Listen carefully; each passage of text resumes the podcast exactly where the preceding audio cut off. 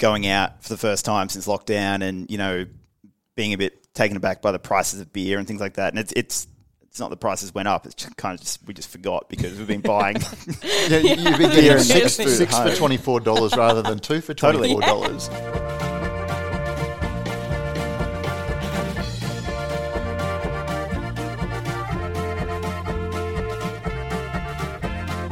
Radio Brews News is proudly presented by Cryer Malt. With over 25 years in the field, Cryer Malt are dedicated to providing the finest brewing ingredients to help brewers create the foundations of a truly excellent beer.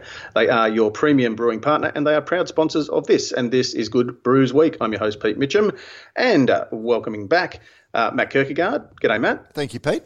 And the, oh, what, uh, no, I won't make up anything. But anyway, we've got uh, Claire Burnett and we've got Jimmy Gold. G'day, guys. Hey, Pete. G'day, Pete. Hey, Jimmy. Hey, Claire. Yeah. What's the tea? What's that?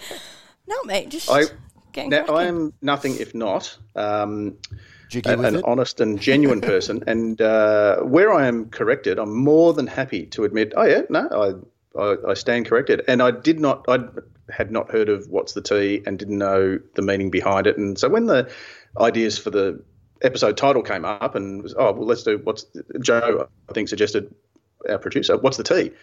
I said, what do you mean? What's the tea? Is that? And I'm Oh, automatically thinking of you know Yorkshire proper tea references Like that, and that yeah. sort of thing. Well, to then find out, right, no, yeah. it's the, what the young kids say. It's like you know, so what's the spill the beans? Yeah, because you so have I- a cup of tea while you're having a gossip. And the reason, the way that I found out that it was it was in fact a correct, you know, Urban Dictionary translation, was that uh, over dinner uh, I asked my year eleven and year nine uh, aged girls. I just said, uh, just out of the blue, said, uh, "Hey girls, what's the tea?" And the look, the eye roll they gave me, as if you don't speak that language, Ad. I knew then and there. I haven't heard that. Nailed it.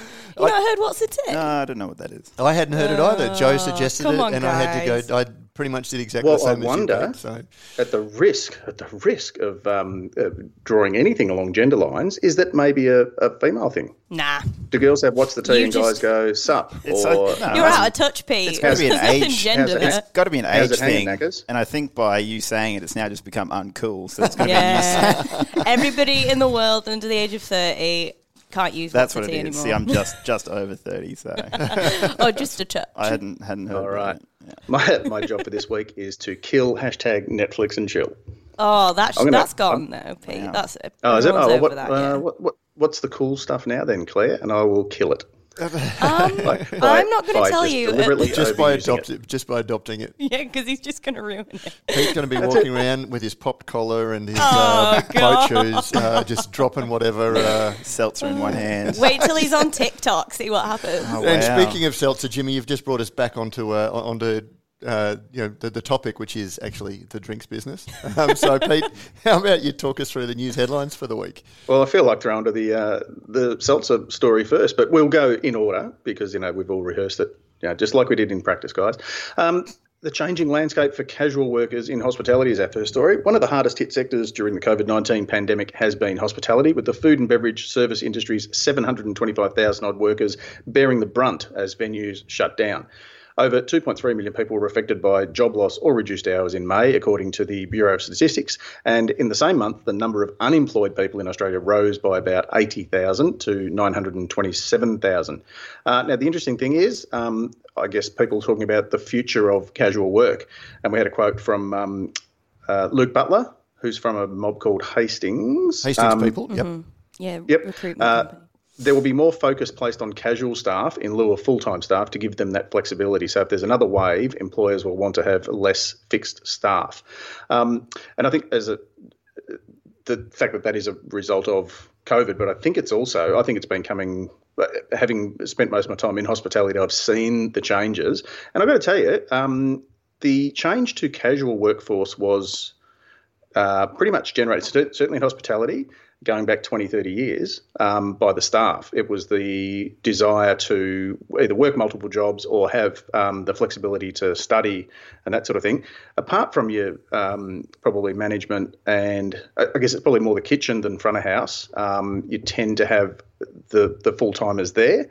Um, so this is this is an interesting one for me. Funnily enough, Pete, that was exactly what gave rise to to this story idea. You know, like a lot of the stories that we do, we, we try and avoid just doing news by press release. And this was a story that came about as a result with a couple of um, brewery owners and uh, bar owners, particularly around the time the um, decision came out around paying casual staff some of the you know uh, holiday JobKeeper. job. You know, no, um, there was a decision about um, casual staff who are working regular hours being paid um, holiday leave and sick leave, um, which has always been built in to the casual rate, but the, the the High Court found, I think it was the High Court found that they were entitled to accrue those things a- as well. And uh, you know, so I was speaking to a couple of uh, breweries about it, and it is one of those things that you know what you, you've got the unions on one side saying it is you know shitty bosses forcing casualisation upon the workforce.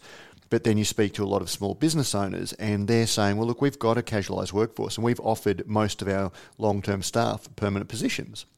But it's their choice to stay as casuals because they like the flexibility that it, that it brings and also the you know extra money that comes in. So I- I'm sure there are problems on both sides of the equation, but it was just very very interesting to see how that meets during COVID. And uh, you know, it's, it's one of the reasons we were excited to have Jimmy back this week because I know Jim um, has worked as a casual and as a, as a full time and has suffered as a result of COVID. So, what, what's your experience, Jim? Well, I'm still on stand down, so I think we're three months in now. Did you get JobKeeper? You hadn't been there long enough, had you? Oh yeah, because I yeah I was on what am I on job seeker Job seeker. still yeah. So anyone that was what was it twelve months or less was on got stood down and didn't get JobKeeper. So yeah, um, but I think that's that's kind of always the case in hospitality. At least in my experience, is it's you only have a few full timers anyway, and then the rest are just sort of casuals, and that's probably a combination. Yeah, of, and it, yeah, it's the nature of the business. It's the nature of. Um, we were told uh, as a you know a young eighteen year old, I can remember the um, look. It doesn't matter what qualification you get, but if you can learn to work in hospitality, because you can travel anywhere around the world, no matter where you go, people will eat. So there, it's there will always be jobs, you know, behind a bar or in a restaurant and that sort of thing.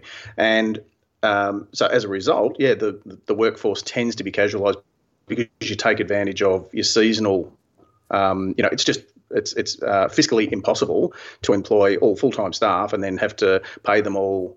Uh, you know, during winter, for example, if you're a, a Sunshine Coast venue, when when the the tourists aren't there. So it's always been that way. It will be interesting to see how businesses, as a result of the effects of COVID, uh, look at you know the way that they because the one thing I don't want to underplay here is the fact that every decent business and every decent manager of every decent business knows that his people are his greatest resource. Um, so good staff will always be looked after. Um, and hours will always be there for the ones who, who, who, I guess, you know, deserve them. That's, you know, the meritocracy. That's the whole, um, you know, basis of our um, free market system. So uh, it will be interesting to see what happens um, going down the track. What, what's your feeling, Jim? Like again, uh, would you prefer to work casual um, and maintain casual hours, or would you prefer to be on a on a salary, regular regular hours, and the benefits that accrue Funnily with that? enough, I've always the whole time I've worked in hospitality, I've always been on a salary because I've always been in some sort of management position, and that's generally the case. You you rarely get a manager that's a casual worker, um, and this is the first time I've been casual um, ever. But yeah, I, I would prefer to be full time, but then again, I'm playing it, you know, I guess the top end of the field where I'm looking after venues and not just bartending or whatever. Um, Well, from a management point of view, then would you prefer like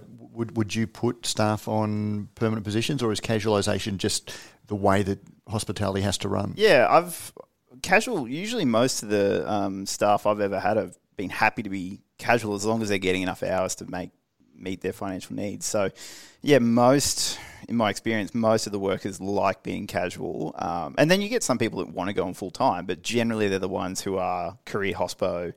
You know, they want to work 38 hours a week. They want to become duty managers or function coordinators or whatever the case is. So there's those people who are kind of sticking around and um, trying to make a career out of it. And they're not at uni. They're not looking to travel in six months. They're they're they're you know they want to be ingrained in the business. So Yeah, I think it's just a discussion with the with the employee. But um, I've never been against it if it makes sense. But I've rarely been asked for someone uh, by someone who was working, you know, thirty hours a week that they wanted to go pro and go full time. It Mm. just doesn't really happen. So I wonder if that'll change though after COVID, because obviously everyone has lost their livelihoods throughout this period, and hopefully they've been buoyed by JobKeeper, Job Seeker, etc. But there is a difference between casual work and part time, like permanent work. So I wonder if people end up asking for more part time permanent work, because obviously you get a set, set amount of hours a week, but it's not that full time, so you can study or you can have another job or whatever. But you have the security that a more permanent employee would have. Because I know, but just before I left the UK a couple of years ago, we, everyone was kicking off about zero hour contracts and how Mm. they were. There was big court cases going on about were they permanent employees even though they were on zero hours. Um, and And zero hour it? contracts. The first time I heard that was when I spoke to uh, Calvin at Brewdog, um, because we don't have them. We, we have Mm. casual where you can work, not get any shifts, um, essentially, which is the same thing as Mm-hmm. Yeah, a zero yeah. hour contract, is it? Yeah, just from what I understand, yeah. It's just not a, not a term that's used here. Yeah, yeah. So anyway, that and that that was the big issue over there, and I think we might end up after COVID seeing people if they're more educated in what they can demand from an employer, and I wonder if employers would be more keen on getting a part, permanent part time rather than a casual. But then, what's the definition? And That's a million dollar question, though, because you know one of the things I've talked uh, about a lot during COVID is you know this downturn is the first significant downturn or you know, potential downturn that Australia's had in over thirty years. yeah, you didn't even get the recession in like two thousand and eight, two thousand. We, we, we, we didn't, um, and you know there, it used to be the saying, you know, America sneezes and we catch the cold, but we seem to have um, ducked those for a long time, and so anyone who's you know you're, you're putting it to, to you two, like who, who are both in The youth. you know, late twenties, early thirties. Um, but you haven't seen uh, a recession in, in, in Australia, and you know you sort of pick up that that does influence your point of view about work and things. And you know, I I bought uh, my first house when interest rates had gone down to eight percent, um, and you know I was working in the Queensland government when they were setting a target of an unemployment target of bringing the unemployment down to you know five percent was a really really optimistic stretch target. Um, and you know, in, in the early '90s, every cab driver was a um, architecture student or a geologist, and so there's a generation of people who grew up seeing those things that we haven't seen, you know, almost for for, for 30 years. And so a, a whole generation of hospitality workers um, have had their fill of jobs to, to pick and choose from by and large. Um, and so I wonder whether what Claire's saying will, you know, as people suddenly realise, well, there is no guarantee that there will be jobs. There is no guarantee and things like this can happen. I like the security Yeah. of a... Um, exactly. Job security has become much more important, knowing how close we all are to be having it taken away at the drop of a hat, basically. Yep. No, and look, at the end of the day, it's all about consensus. Um, I remember, as Matt just said, you know, when I first uh, signed, our first mortgage was eighteen and a half percent. Um, so we're looking Tell at the now kids going. that today, Pete, and they just won't believe you. but, but the thing is, you know, you can you can be the optimist that sees the glass as half full, or the the pessimist that sees it as half empty. It's all irrelevant. It's all about perspective. It's did the glass start out empty? Did it start out full, or was it half full? You've you've really got to, I guess, look at um, you know where you've come. Um, and getting back to the permanent part time that Claire mentioned, um, some of the best crews that I worked with were where you had the guys who uh, were working, knew their uh, their lectures and their tutes, um, who were studying, and so taking them from casual and saying, well, look, how about if I give you the same shifts every week, and then one or two might might kind of rotate depending on when, when we've got big bookings or when it's Mother's Day and that, and that sort of thing.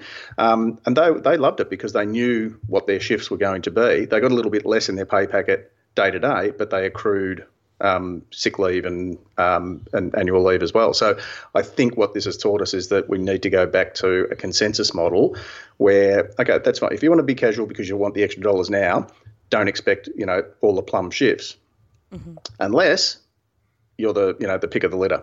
Because you know, the, at the end of the day, the, if I've got to choose between three, I've got two shifts to go, and I've got you know three staff.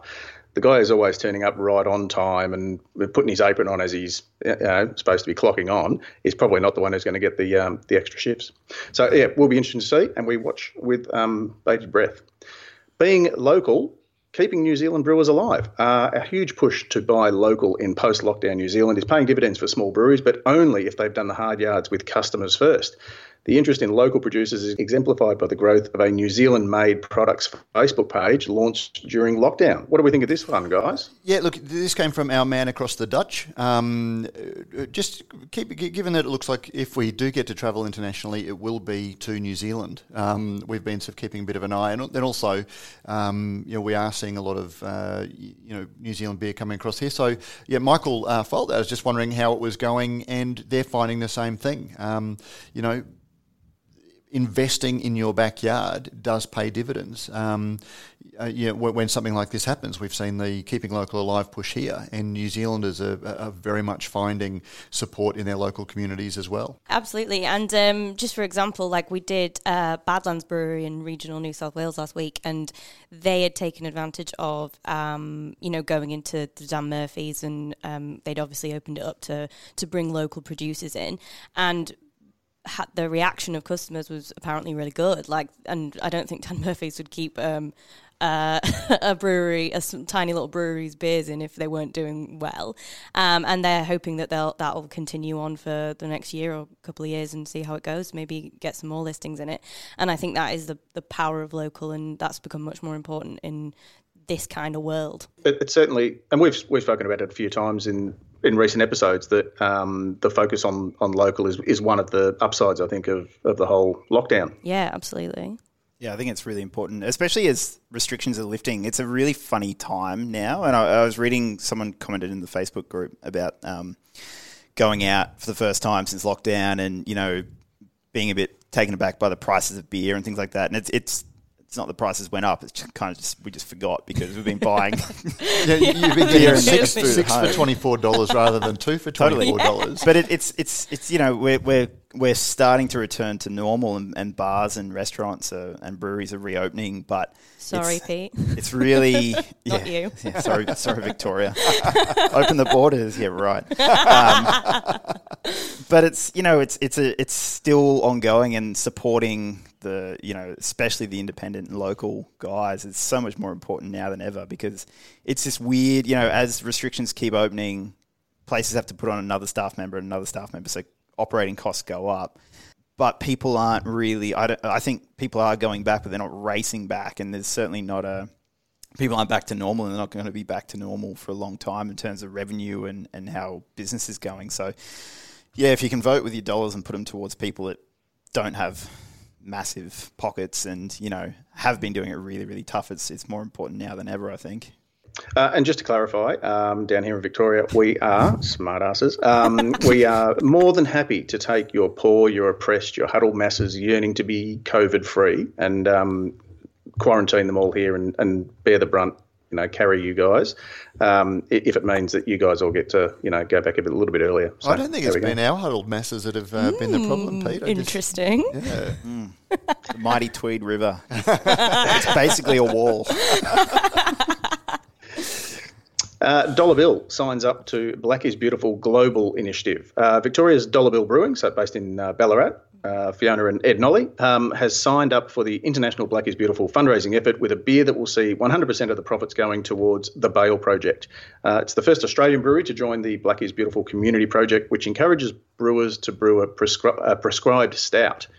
Uh, Oh, pres- oh, okay, a prescribed stout, as in to a pres- prescribed recipe. I was thinking yeah. Dr. Thomas Cooper, who, you know, the doctor oh, yeah, prescribed stout, one stout to his ailing Sorry. Uh, Tim Cooper. Right. Dr. Tim. Uh, Thomas. Yeah, Thomas Cooper. I'm talking about 1862 when the oh. brewery uh, originally started. He was he pres- yeah was the doctor prescribed stout. That's how he became a brewer no, because no, his the, wife the was sick and the doctor said, the, "Give the him." Doctors, but yeah. that's how the that's how the sparkling ale came out. Okay. Oh, here we go. Let's not fight in front of the children. History, history wars. and donate the profits to a charity of the brewer's choice. Weathered Souls Brewing Company in Texas provided the recipe for the stout base. So I guess similar to the um, Altogether beer project where you have like a, a base mm-hmm. recipe and then brew yeah. beer and do good. Yep. Yeah, exactly. And it, look, it was really good. We had a bit of a chat off air um, just as we were getting uh, bringing you in, um, Pete, and we are sort of talking about it's a little bit. Um, you know, following the colonial situation, you know, it, we, we were saying how many comments came in that were really, really pro colonial, not in terms of how they handled it, but you know, don't change your name, you know.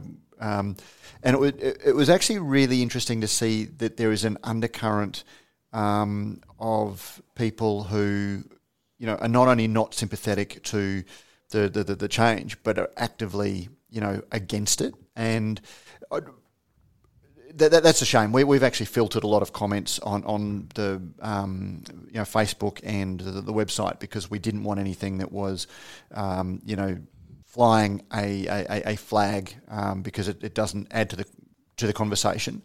But it was interesting to see whether there was going to be any backlash, as there has been in the US, um, against people, you know, like uh, Dollar Bill supporting a uh, um, cause like this, and I'm, I'm, really pleased to say that there hasn't been. So there's been a lot of support for the initiative that they've taken, and there doesn't seem to have been a a, a blowback against it. Um, so uh, yeah, so good good luck to them, and uh, looking forward to trying the stout. Yeah, should be a good one. But Jimmy, we were talking about it, weren't we? About how people are saying that companies have a responsibility to get involved in these social issues. I think you mentioned Patagonia and things like that. But do businesses actually have a responsibility to wave the flag or join a cause if they don't feel like it. Well, the point Jimmy was making that they're, they're being pressured mm-hmm. to, to to come out. Yeah, yeah, yeah. I think yeah. I mean, Patagonia is a massive company, but in terms of dollar bill, it's it's two people, and I think yeah. the other thing is I think we forget when we get involved with these things. Businesses and companies are just people doing things. So you know, I've met the dollar bill guys and they're absolutely mm. lovely human beings. They're and so think, nice, aren't they? And I think it's important, you know, we're kind of in the face of this huge human rights movement that's probably going to be the biggest human rights movement that happens in our lifetimes. And I think everyone's just trying to figure out how to do their yeah, like their navigate part. that totally. And it's you know it's what do two you know white Australian brewers do to play their part. It's they can do nothing or they can do something. So mm-hmm. they're obviously choosing yeah. to do this, which is awesome. And, and they felt so passionately about it as well. Like yeah, the way they even talk about it, like they really believe it, and totally. that makes it even better.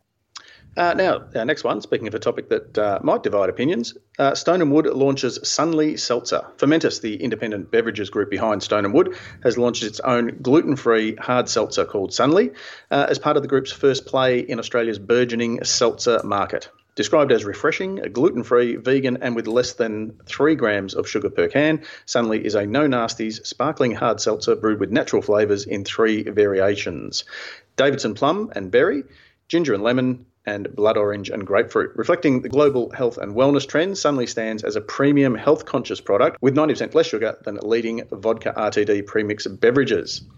Discuss. Well, I know Jimmy's got some strong opinions about um, this. He, he, walked in. I'm just I'm Like, Let's talk was, about was he, was he clutching a six pack or um, was he no, they're four packs, fists? Four packs.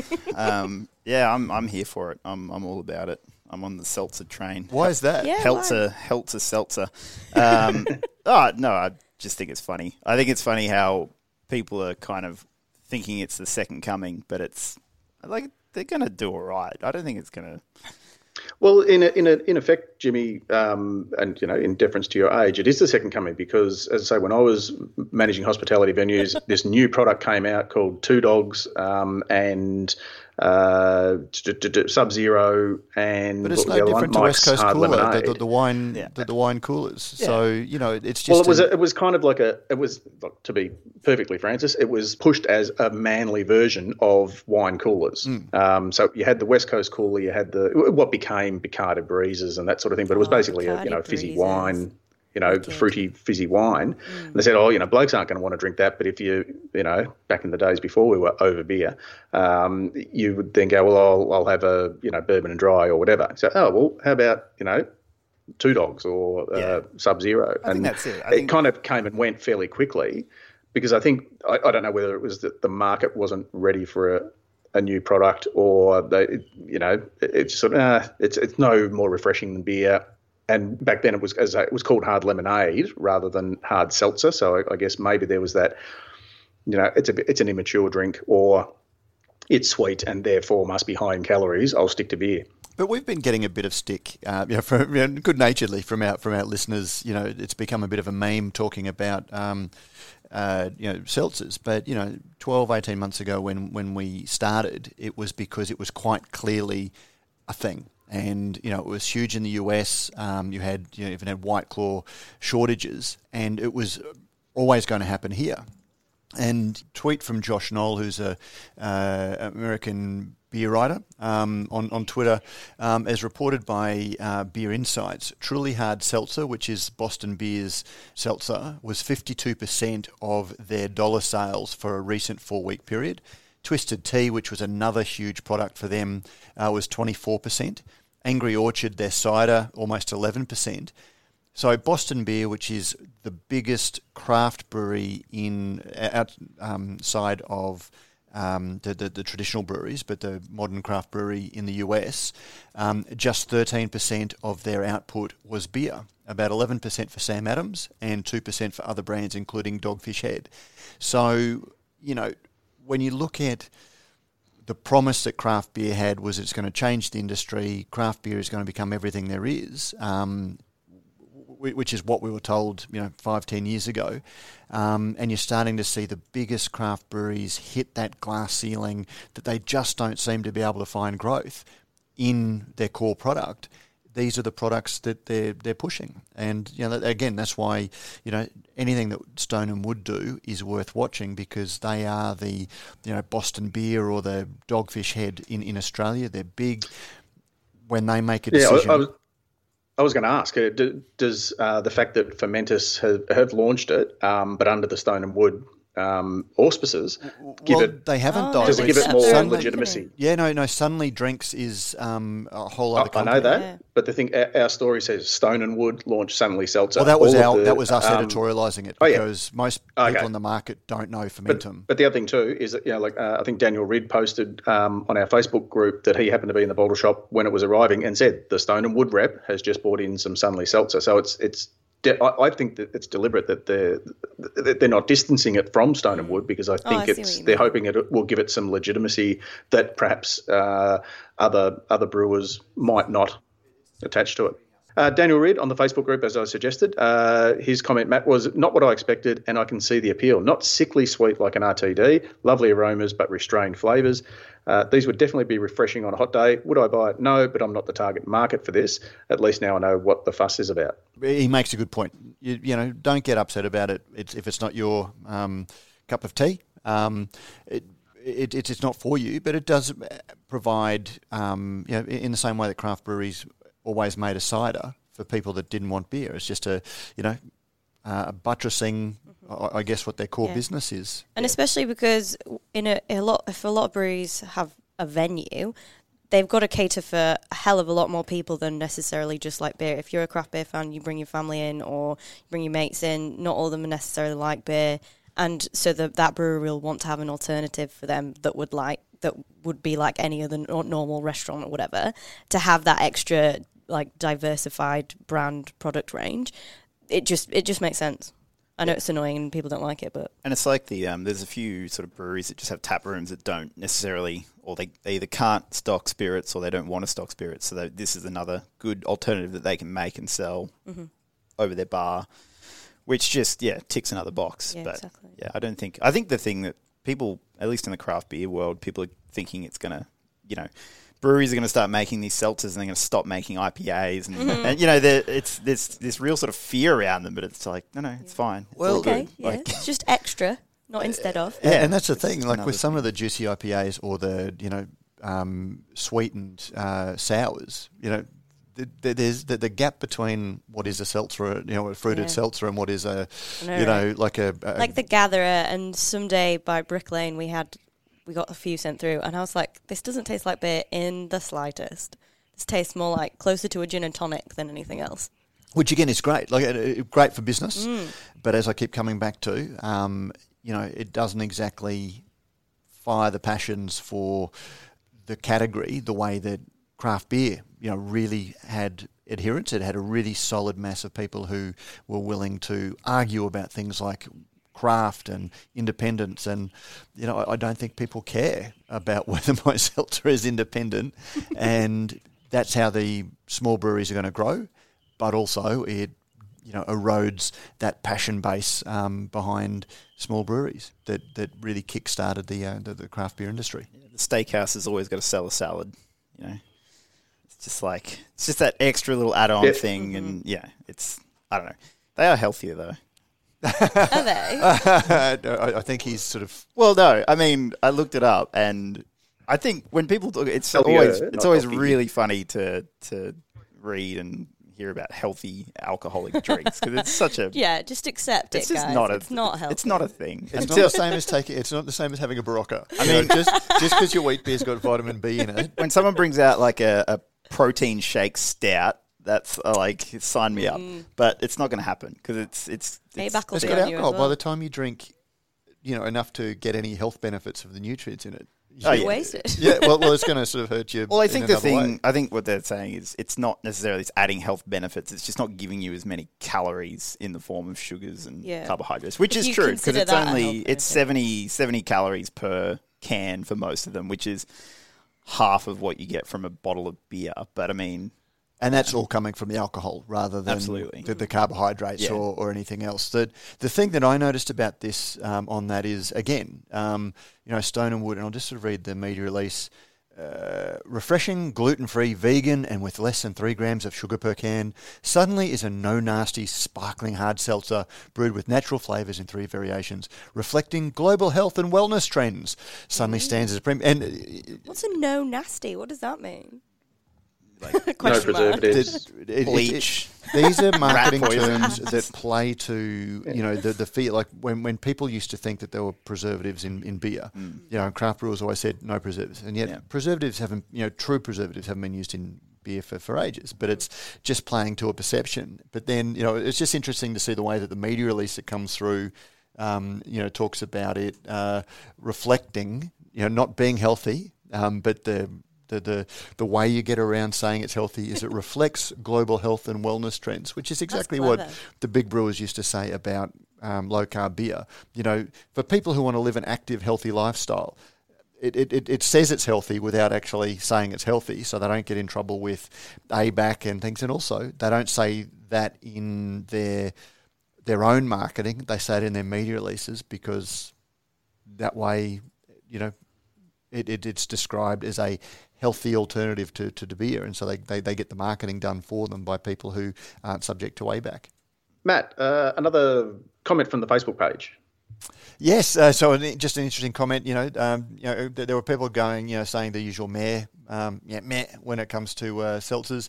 Um, people like Daniel, and then uh, Nick Stacey weighed in. Wow, so they copied White Claw's branding, marketing, and product. Zero points for originality, and you know, like, uh, harsh. But you know, when when I saw the cans, there is a certain. You know, if, if you squint, yeah, um, you, a familial resemblance, some might say. Yeah, that's interesting. And we did the piece a couple of weeks ago about branding hard seltzers and how they all did look kind of similar, but white tins, yeah, yeah, um, pastel colours, like pretty bold black, subdued, yeah, yeah, very simple. kind of stuff. but when when you look at Sunly, um, you know, from a distance, it does look very similar. yeah, could be anything on that one. Yeah, but it is also emblematic, I think, of um, I guess this other modern predilection of uh, walking around looking for things to be offended by, so that you can then post that you're offended and you know hope to get a spot on the dais of the uh, the oppression Olympics. Um, at the end of the day, if it's not for you, jog on.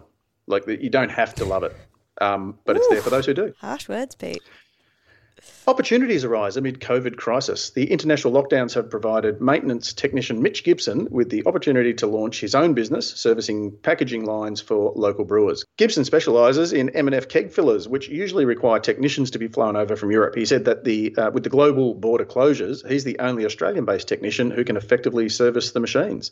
Uh, brewers turned to packaged beer to make up for the overnight loss of on-premise sales, which saw mobile canners like East Coast Canning rushed off their feet as well as a greater interest in canning and bottling lines. Yeah, and I think this is a really interesting one because obviously COVID's been crap for lots of reasons, but if there's a little silver lining that can come out of it, this will be it. So this lad, he's been in, in the game for a few years, and he was like, right, he got trained uh, like a couple of years ago. Um, he went over to Germany and got trained. So he's like the only person that can do these specific keg fillers. There's not that many breweries in the country that do, but enough for this one guy to, you know, jump on that opportunity and, and go for it really. And uh, yeah, good luck to him. I think it's an awesome little venture. Yeah, it was, a, it was just a really nice little story that came out. Uh, speaking to Mitch, that you know, it, it did create an opportunity for him. Yeah. And uh, apparently, We need some positivity in the world right now, I think. So and, and not on, everyone Mick. can What- make acrylic screens, um, you know, for, for, for, for checkouts and hand sanitizer And and hand hand sanitizer. sanitizer. Yeah. and 1.5 metre floor stickers. they seem they seem to be the growth industries. Mate, I, I I wonder if um, you know there, if you wanted some floor stickers or some 1.5 meter stickers for your cans, for example. Ooh. Did, did- Where is, would you are there any business opportunities that you can think of, or I'd probably defer to our good friends at Rallings Label Stickers and Packaging for that sort of information, Matt. The team at Rallings will walk you through the various options available to you. And uh, you can give the guys a call on 1300 852 235 to find out more. lots of opportunities as brewers pivot to uh, cans uh, for them, no doubt. That's an, that was That's a it. missed And I'm- opportunity of. And um, I'm sure. I'm sure their stickers are as seamless as our transitions into our ad reads. yeah. What was that, Jimmy? I, was, I feel like someone should bring out the social distancing like case of beer. It's 1.5 meters 1.5 long. meters. Think of the shelf space opportunities. it How long was the Pabs P- PBR? Oh, That was- that was was pretty that long. was quite long. It was Yeah. pretty That was a meter, Yeah. a li- over well that was over a meter. Yeah. That was silly, wasn't it? Yeah, Well, maybe Rallings can help out Rallings can help. somehow. Yeah. repackage. Yeah, well, no, because there's it- wastage there because I think they round everything up. So all their stickers would be made in lots of 100. So for every Oh, don't. That 99 box can, there'd be one why left over. 99? Oh, it dra- drove me mad. But you'll notice that it didn't make the news cut this week because. Uh, but then again, it, it, it was interesting to see the number of people who says, "Well, why are you covering this gimmick? You know, it's just, it's just a gimmick." You go, "Well, if You're we- the one commenting. Well, well, yeah.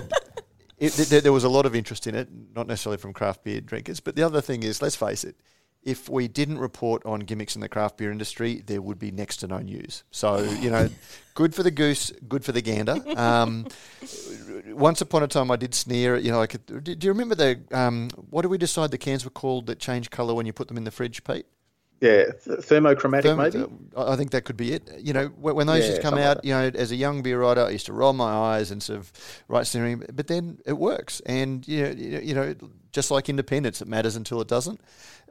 Gimmicks, you, And- you hate them until suddenly they are the way Until you- another gimmick comes along. that works for you and you, you, you sell your beer. So, um, yeah, um, it, it, it's have a bit of fun with it. Don't take it too seriously. It's just a big box of beer.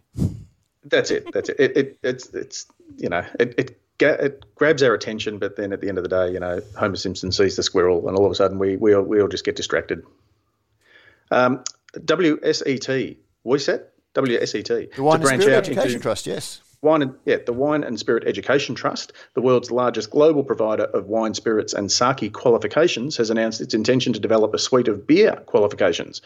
Um, they already offer qualifications in three subject areas wine, spirits, and sake, but they plan to add two beer qualifications, level one and level two, both online and in the classroom. So while development of these new qualifications is still in the very early stages, um, they're working in partnership with the IBD on this initiative. Um, which uh, which uh, uh, looks really good. I, I think this is what we've been talking about for years, Matt, and it's been tried in small areas or, or you know in, in sort of uh, small bites, but um, every little bit helps. The WSET qualifications, you know, just about anyone I know who works in hospitality with a wine focus is studying or has studied um, towards that. So it's a, it's a, it's been a really successful way of encouraging people to learn more about wine if they're becoming serious about hospitality service from a wine point of view. And um, you know, we, we do have the um, Cicerone certification, which uh, you know is is very craft beer focused, and you know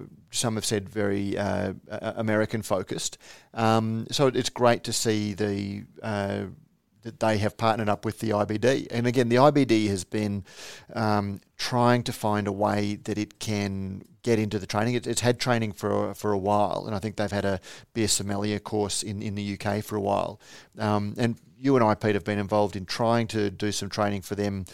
Gee, that that was almost a decade ago. Um, in Australia. So it's nice to see they've partnered up, and uh, you know, the more educated that hospitality people come uh, about beer, um, you know, is great. Um, and I'm just trying to find the comment. Well, one, of our regular listeners and correspondents commented that you know he's going to stick with his Cicerone training rather than the WSET. He's done the WSET for wine, but he thinks the Cicerone um, is great for beer. The point that I would make to that is the number, like the, the, the Cicerone course is very beer specialised. If the, the Wine and Spirits Education Trust incorporates beer into their other training, that will be great for hospitality generally because the number of times, you know, like I've spoken to wine people and they've they've got zero knowledge about beer. They just don't regard it, they don't rate it, they, they don't see it as anything interesting or even worth learning about. And this has a re- you know th- this probably has the ability to really take beer knowledge and mainstream it in terms of you know non-specialized you know beer training. Yeah, that's uh, that sounds great. I mean, I've used Cicerone to train staff before, and it's really really good, but it is completely beer centric. Um, I think as we keep progressing in Australia with you know specialty venues and um, I think the landscape of venues being not just taps hanging out of a wall and you know brewed on site, but it is wine, it is cocktails, it is spirits, it is beer, Seltzer. um, seltzer, absolutely. um, you know, if I could put someone through almost like a multi-category learning, um, you know, so they can at least get the basics of beer, wine, spirits, that would just make training you know so much so much easier. As much as most venues just do it themselves and that's great because they've got their products there and they can train people on what they sell, but a general overview of everything is just would just I think it would bring the industry to a next level of service and knowledge and everything else. And I think a lot of staff. I mean, I've always had staff put their hand up for more training and more training, more training because they just want to know more and more and more. But there's only so many hours in the day, and you know, you're looking at do I, you know, how much do I pay them to come in and learn? And if there was something like, you know, the WSET that covered beer as well, I'd be very inclined to put someone through, even if it was like an entry level category or something like that. Um, but in saying that, Cicerone is great as well um, for getting people up to speed remotely. And it's also, I think, it's a response to as the as your clientele becomes more educated, uh, you do need to to have more of your staff. Um, I guess keeping up at the at, at, similar levels, and there's so much information around that um, you know, it, yeah, you do. I think that's an important part of um, a hospitality business. All right, well, that's got everybody up to date with the news in case you had missed it. Um, now it's time to dive into the mailbag. Now, don't forget you can review us on iTunes or send us an email uh, to be in the draw for the letter of the week. And you can also join our Facebook group. Just search uh, Radio Brews News, and the uh, the code word is soapbox. Uh, all letter writers will receive uh, Deb Loosbake's gingerbread. Gingerbread uh, with our, with our logo on, so you can eat it. We, we are going to have to. We are working on merch, so yeah. Um, yeah, we'll probably yeah, just have to yeah, wait. We get, we get there. Um, and you will go into the draw to win a mixed six pack, thanks to our very good friends at Beer Cartel, who are very loyal and long time sponsors of our letter of the week. Um, it'd be worth catching up with them too to see how things are going, sort of as we come out of COVID, um, how they responded to the increase in online sales and and presumably, uh, you know, the, the click and collect side of things as well. Um, but as I say, uh, feel free to leave us comments because that counts as sending us a letter. So the guys, uh, uh, Daniel, Joel, and Nick Stacey, uh, who left us messages um, in the draw for the letter of the week. Uh, we did get a review, Matt. Who wants to read that one out? Hop Heavyweight. Uh, we did. Review. Yeah, so if Hop Heavyweight wants to shoot us uh, when he listens to this, uh, message us his uh, postal address, we'll get something out to him. Um, sure. Unprecedented. Oh, sorry. Yes. Um, uh, if, if they could email us. Um, unprecedented pivot to the new normal. Hey team, Osbrews News, long time listener, but only just converted to Apple Podcasts. Love your work and everything you do for the industry. Keep up the good work. Thank you very much. So, oh, that's sweet. very nice to be appreciated. It is nice. Hop heavyweight. It is. That's it. What's uh, what's the tea for this week? No, is it? is what, nice is what's the tea? Is it um, is it tense uh, selective? Sort of. Can you have so what's coming up? Short answer though, no. It's historic gossip. Right. So what's happening this week, guys? Yeah. What um, what's happening this week? Well, actually, next week, uh, Pete, we were just saying off air Tuesday. So this will come out today. Um, on next Tuesday evening, uh, we're going so to be doing. We're the, we're the 25th of June now. So 20, yeah, uh, Tuesday the 28th. 28th, that sounds right. The, the, the last Tuesday in the last Tuesday in June. Tuesday um, We've got Pete Brown joining us for a very very special live podcast that will give everybody the chance to actually phone in and ask questions. We're just working out the mechanics of that, so we don't have you know like a million phone calls at once, we might get people to register their interest um, with their phone number so we can call them um, and manage it that way. Um, and so you can ask your question. Um, very, so very we get, can we get people to uh, ring in the gist of their their question? Uh, well, yeah, we'll, because we'll do we don't want to ring five people and then find out they all had the same question. No, no, we'll, we'll, we'll do that. Um, but I, I, see, I always worry that that makes it feel like we're vetting the questions. We don't want you know, people to. But yes, you, you do make a good logistics point, Pete. So we'll uh, we'll work through those mechanics, but just get it in your diary. You don't, you don't you don't make a good beer, Matt, by just saying, well, let's just take all the ingredients and just throw them all in you select so that the Some end of the product. ones that I've had recently, I think that that's exactly what they're doing. um, but uh, uh, yes, you, you make a good point. But we will. How about we sort these details out off air? Mm-hmm. For now, six o'clock Tuesday. Um, 6 p.m. Tuesday. Uh, keep an eye on the Facebook group. Uh, you'll, you'll see all of the details. Um, but you'll have a chance to listen live as Pete discusses his new book, Crafting an Argument, that was released yesterday, is now available on Amazon, um, or there are other platforms you can buy it on if you are that vehemently under you know, anti-Amazon that even though the person who created the book um, is okay with it. Yeah. all right, that's all we've got time for. Uh, thanks very much, Matt. Thank you, Pete. Thank you very much, Claire. Cheers, Pete. And welcome back, and thank you very much, Jimmy. Thank you, Pete. It's good to be back. Good. Yeah, good to have you guys all on board. It's been a terrific chat. Hope you have all enjoyed it. Don't forget, drink fresh, drink local, and wash your damn hands. Thanks very much for joining us. oh, on you ruined it. Sorry, I, you ruined it. You pointed at me. Because I've got to remember to thank uh, our very special uh, sponsors, Cryer Malt, to Rallings Label, Stickers and Packaging, and to the guys at Beer Cartel for making this all possible. And thank you again to you all for listening. This has been Good Brews Week. See you all next week.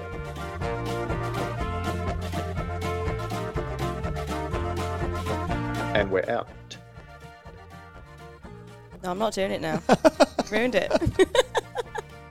Don't forget, if you like what we do here at Radio Brews News, you can help us out in a number of ways. You can sponsor the show either by a small monthly contribution or through a one off donation. You'll find details in the show notes. You can also review us on iTunes or whatever your favourite podcasting service happens to be. Let us know what you think and help others find and discover our shows. Finally, you can tell us what you think about what's going on in the beer industry by emailing us at producer at brewsnews.com.au. All letters received will receive in return, as by, by, way of thanks, a Brews News bottle opener. And thanks to our very good friends at Beer Cartel, the letter of the week will receive a mixed six pack of great Australian beer. We love hearing your thoughts on the stories we cover because, as you may have heard, beer is a conversation.